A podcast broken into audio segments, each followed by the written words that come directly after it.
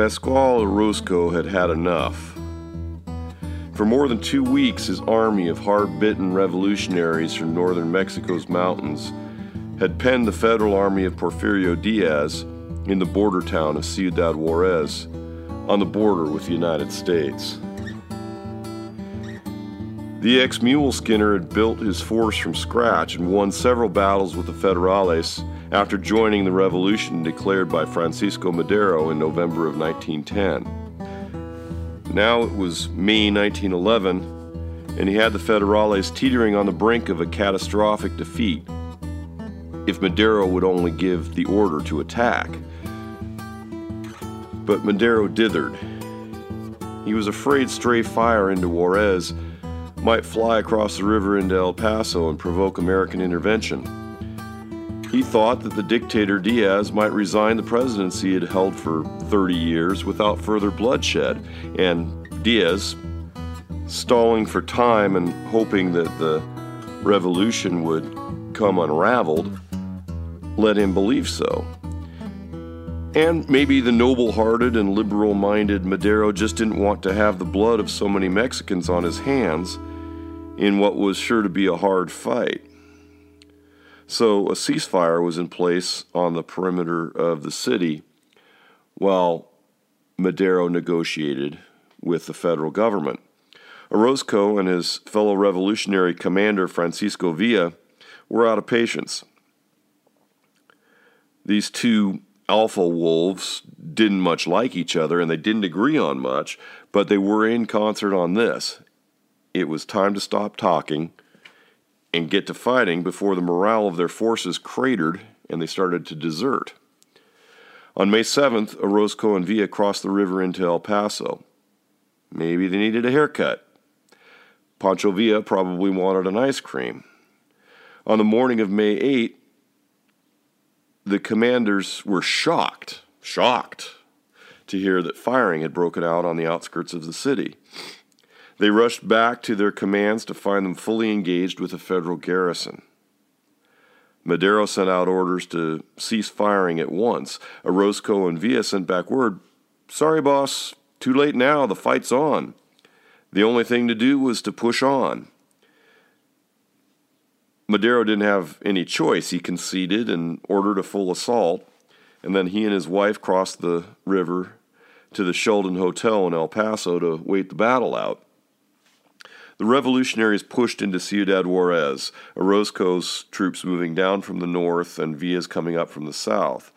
For two more days, May 9th and 10th, really bitter urban combat reigned, and revolutionary troops dynamited walls and moved house to house to avoid exposure to fire on the streets. Orozco and Villa platooned their forces, rotating them in and out of combat so that the point of the spear always had fresh men, while the federal garrison of 800 men or so got increasingly exhausted and thirsty. Finally, at the end of the day, on May 10th, General Juan Navarro surrendered the federal garrison of Ciudad Juarez, and the revolution had triumphed. It was a decisive victory, with the main city on the border with the United States taken the Diaz government could not import arms while the rebels had open smuggling channels. A good proportion of the city's population had aided and abetted the rebels, including firing on the Federals, an indication of that support for the regime had collapsed. In fact, a lot of the the uh, Federales had uh, had gone over to the rebel side. Diaz under the circumstances, had no real option other than to resign as president and flee into exile. So Madero's revolution was won, and the hero of the hour was this 29 year old muleteer from San Isidro, Chihuahua, Pascual Orozco Jr. No one could have recognized it in the moment of triumph, but for Orozco, it was all downhill from here. The victory in the Battle of Ciudad Juarez made Pascual Orozco a national hero, but it also sowed the seeds of his downfall. Almost immediately, Orozco fell out with Madero in a very serious way. Orozco and Villa both expected to see General Navarro executed for war crimes. The general had ordered numerous rebel prisoners bayoneted after battles prior to Juarez, and some of those uh, who were killed included relatives of Orozco. And for hard men from the deserts and mountains of Chihuahua, that kind of transgression had to be paid for in blood. Madero instead personally escorted Navarro to safety across the border in violation of his own Plan de San Luis, which called for the execution of any federal officer who, who ordered the execution of revolutionary soldiers. Orozco and Villa were both infuriated and they burst into a post battle cabinet meeting led by Madero, and Orozco pulled his pistol on the revolution's leader. Madero's brother Gustavo grappled with Orozco, and uh, and Francisco Madero made his way outside and climbed up onto the hood of an automobile and made a pretty stirring speech to Orozco's troops, totally impromptu. He asked them if they wanted him or Orozco to be their president, and as his own soldiers started shouting "Viva Madero!" Orozco had no choice but to holster his pistol and accept Madero's handshake. Villa, for his part, was so emotionally stirred by Madero's courage and composure in this crisis, and he was so mortified that he'd been led into betraying his chief that he begged Madero to shoot him, which Madero declined to do. Pancho was, as we will discover in a, a later episode, a, a very emotionally volatile man. Madero might have had Villa executed, and, and he actually may have ordered it done, but he, if if that was the case, he relented, and he won Villa's undying loyalty and admiration. Not Orozco. Orozco never forgot and never forgave Madero for this incident, and soon other grievances started piling up. Orozco, egged on by his father, came to expect a big financial reward for his revolutionary service and to be named to the post of Minister of War. When no big payday was forthcoming and the coveted post went to a hacendado named Venustiano Carranza, Orozco was bitter, bitter enough to be readily courted and recruited by counter revolutionary forces that were already coalescing to contain the effects of the Madero Revolution. The revolution was always a personal matter for Pascual Orozco. While he would always espouse reformist rhetoric urging land redistribution and the payment of hacienda workers in cash instead of company scrip, for example, his actions were never really in support of that platform. Even his initial involvement in the revolution came out of a personal family beef. Orozco and his family uh, were in the mule train business. He was good at the work, which required physical toughness, the willingness to fight bandits, and an excellent grasp of logistics and of the geography and terrain of the state of Chihuahua. Operating out of the town of San Isidro, Orozco's family were what they called serranos, people of the Sierra, mountain people, with an independent military heritage that date back to battling Apaches and uh, and all the way up to the present battling bandits. Pascal was a very tough hombre and a good horseman and a crack shot. Operating mule trains was the early 20th century Mexican equivalent of running a trucking company. It put the Orozco family squarely in the small but proud Chihuahuan middle class. And that middle class was getting squeezed by the crony capitalism of the Porfiriato. The Orozcos didn't really have a beef with the Diaz presidency per se. They didn't care who was in the president's chair. But they did have a beef with the local Porfirian jefe politico, the political chief of their area, a man named Joaquin Chavez, who was a direct business competitor with the Orozcos. Pascal Orozco was a good hater. If you crossed him, he was going to make you pay. As northern Mexico broke into armed revolt in November 1910 under the banner of Francisco Madero, Orozco jumped aboard the train to dismantle the structure that kept his personal enemy, Chavez, in power. Looking at photographs of Pascal Orozco, in which his grim expression never varies, it's hard to discern any charisma. But men were drawn to this young muleteer's leadership. He had the frontier partisan virtues. He was tough, he was brave, he was skilled at arms, he knew the country and how to use it. He was a badass in a country and a culture that admires badasses. As the revolution started to roll, recruits joined him in droves, well armed and capable of making a good fight. He immediately scored victories over small federal and rurales garrisons, and by spring, he led the biggest and most capable revolutionary force in the field. Victory always brings recruits. He became Madero's de facto military jefe, and as we've seen, he won the decisive battle of the war. But the triumphant revolution and Orozco's loyalty to it was very fragile. As Raymond Caballero, Orozco's biographer, notes, although Madero put a brave face to minimize the attempted coup, in fact, its impact was profound. It was a watershed event that changed relationships and created different perceptions of the parties. Madero did not execute Villa as he had ordered, but he paid the profusely apologetic colonel 10,000 pesos and mustered him out of service. From that day, Villa would remain loyal to Madero and an enemy of Orozco's. Orozco and Villa would never work together again or be on the same side. Madero kept Orozco in his service, but at a great price, and others, such as Chihuahua's oligarchy, now saw Orozco as someone who might betray Madero. I've always believed that being treated like a rock star is bad for anyone, including rock stars. In 1911 1912, Pascal Orozco was a rock star, the biggest and baddest hombre in Chihuahua, maybe in all of Mexico.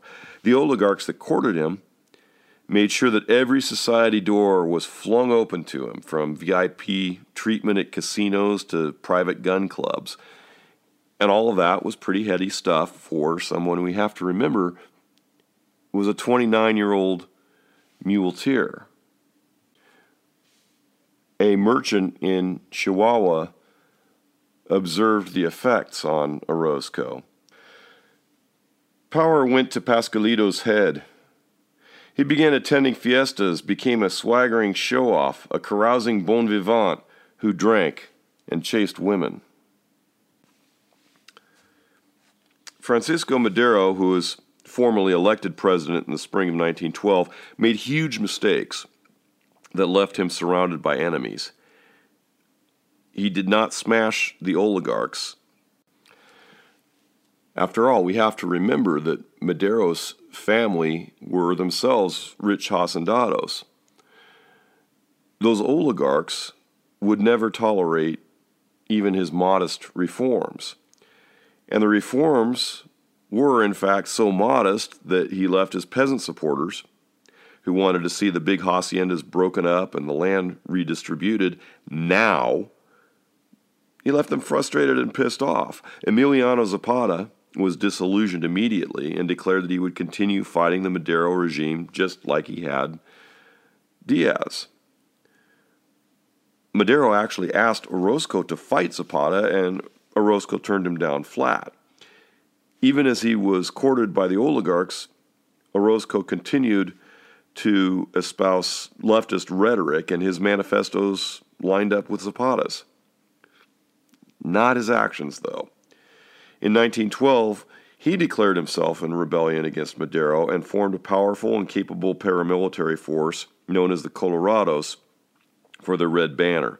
The Red Banner might have evoked leftist symbology, but Orozco was now the military instrument of the oligarchy of counter revolutionaries.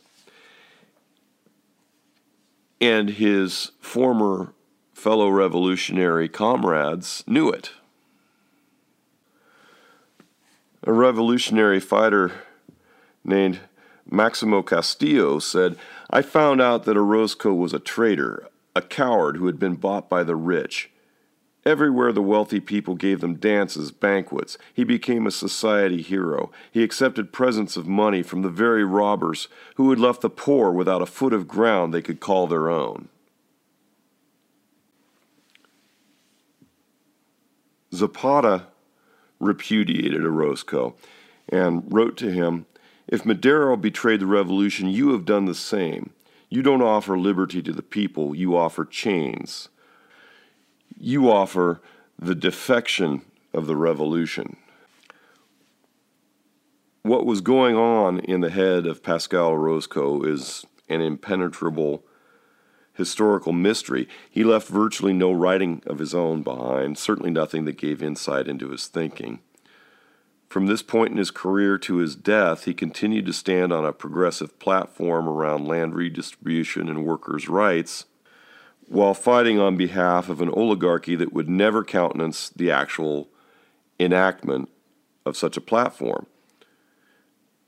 Was he just a cynical player who held out the promise of reform so he could recruit peasants and workers for his Colorados? Did he actually believe that if he won the Game of Thrones that he could force reform on his reluctant backers? Did the oligarchs assure him that, sure, yes, we will support reforms after we win? We just don't know. What we do know is that Orozco did take bags of cash from oligarchs, raised his Colorados, and began scoring victories that gave him de facto control of the state of Chihuahua in 1912. Working alongside Orozco and heading the administration of his movement was a man named Gonzalo Enrile, and Enrile proved to be a major problem for the muleteer turned general.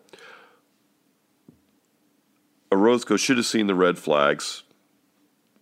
I apologize for the pun, but I couldn't resist. Enrile was what we would today call a white collar criminal, and not an especially sophisticated one. He stole checks from the mail and got caught more than once doing some time in prison.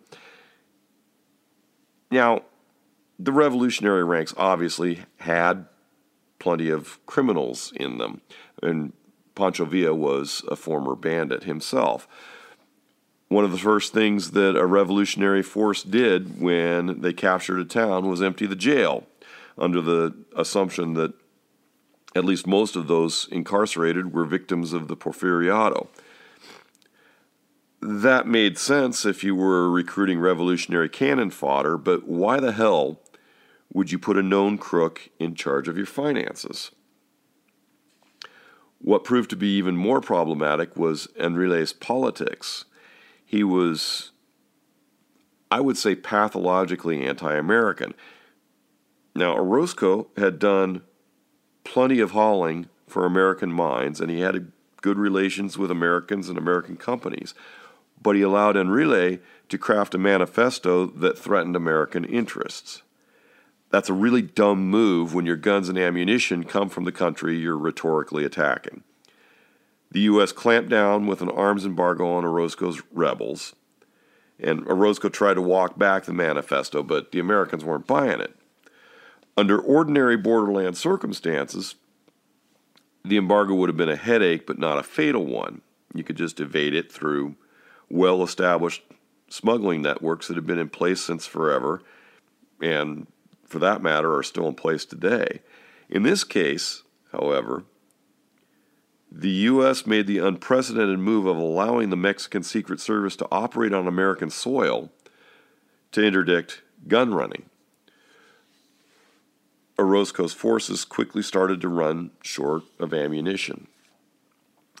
And General Victoriano Huerta was gunning for him with the assistance of the cavalry of Pancho Huerta was a hard man and a vicious one a Huichol Indian who had risen in the ranks of the Porfirian army through competence and ruthlessness, especially in smashing the Maya in the Yucatan Peninsula on behalf of Diaz and plantation oligarchs. Huerta was a high functioning alcoholic who hid his hangovers behind smoked lens glasses. He imbibed brandy almost constantly, but he never appeared drunk. Huerta would prove himself a really nasty piece of business. Ultimately, it was a big mistake for Madero to keep such Porfirian officers in active service. But in 1912, Huerta served his president effectively. He brought the hammer down on Orozco's Colorados, sweeping them out of Chihuahua and forcing Pascal into exile in the United States. Orozco's rebellion had not succeeded, but it had fatally weakened Madero's already shaky presidency. In February of 1913, Huerta engineered a coup that ousted Madero, who was gunned down in what the authorities claimed was an attempted rescue. Everyone knew that Huerta had him whacked. A mob of pro Huerta thugs literally tore Madero's brother Gustavo apart in the street, one of them snatching out his glass eye for a trophy. Venustiano Carranza immediately launched an anti Huerta movement. And Pancho Villa, who was then in exile in El Paso, which is a story we'll get to in a later episode, crossed the Rio Grande with nine men, which he soon built into a serious revolutionary force. So Huerta's new presidency was already in trouble. He needed capable commanders to battle this revived revolution, and he reached out to Pascal Orozco. Despite Huerta having handed him his ass less than a year before, Orozco readily joined up with this new dictator, and the Colorados rode again. War ravaged Chihuahua. The Villistas fought hard against the Federals, but their battle with the Colorados was actually a blood feud. Villa's men spared Federal soldiers who surrendered, though they did shoot most of the officers. But any Colorado they captured went to the wall, no reprieves. The Colorados paid in the same coin. Legend has it that the Colorados had a signature, skinning the soles of the feet of their captives. Atrocity stories abound in revolutions, and it's hard to verify whether that really happened. But the Mexican Revolution was such a dark episode, it's, it's hard to write off any atrocity as mere folklore. So, this was a very, very nasty revolutionary war. Pancho Villa's army was well armed and supplied and, and very combat effective. And through 1913, Villa scored victory after victory in Chihuahua. Some of them quite spectacular, and again, we'll, we'll touch on, on those in a future episode. The Colorados were getting hammered and chased all across the mountains and deserts. Finally, Villa pinned a force of Federals and Orozco's men in the border city of Ojinaga and crushed them. A stream of refugees crossed the border into the United States, including the oligarch Louis Terrazas and his family in a fancy carriage. Among those who fled was Pascal Orozco.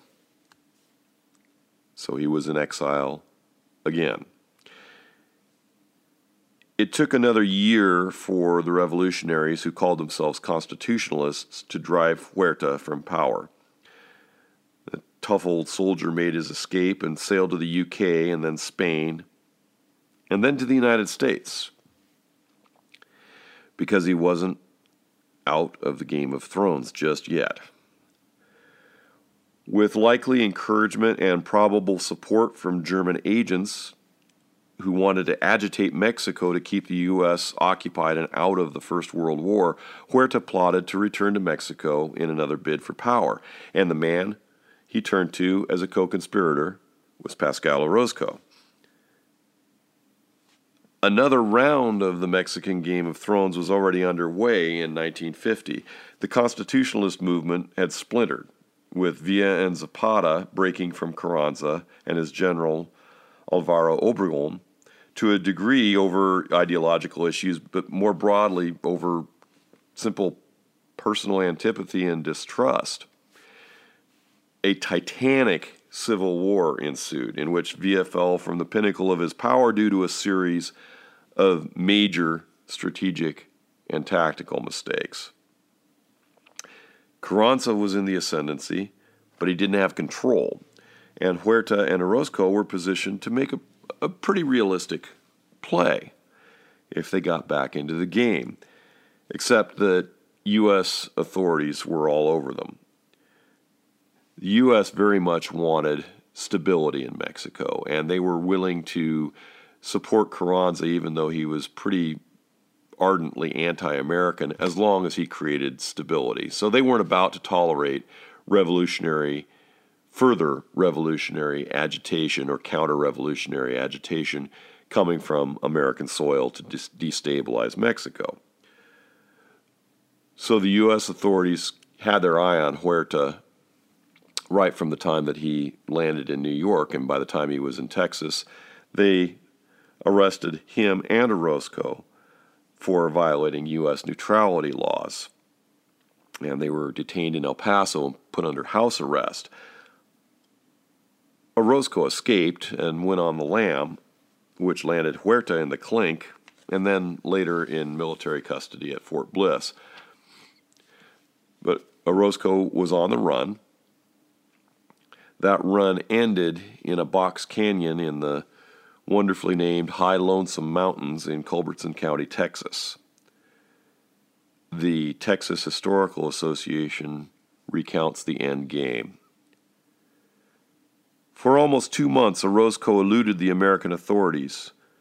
On the morning of August 29th, 1915, he and four companions, reportedly en route to a rendezvous with supporters at Bosque Bonito in Mexico, rode up to the headquarters of the Dick Love Ranch near Sierra Blanca in Hudspeth County. They ordered the cook to prepare a meal and shoe their horses, but their breakfast was interrupted when they saw Love and two of his men driving up in an automobile. The Mexicans fled on stolen horses with Love and his men in pursuit.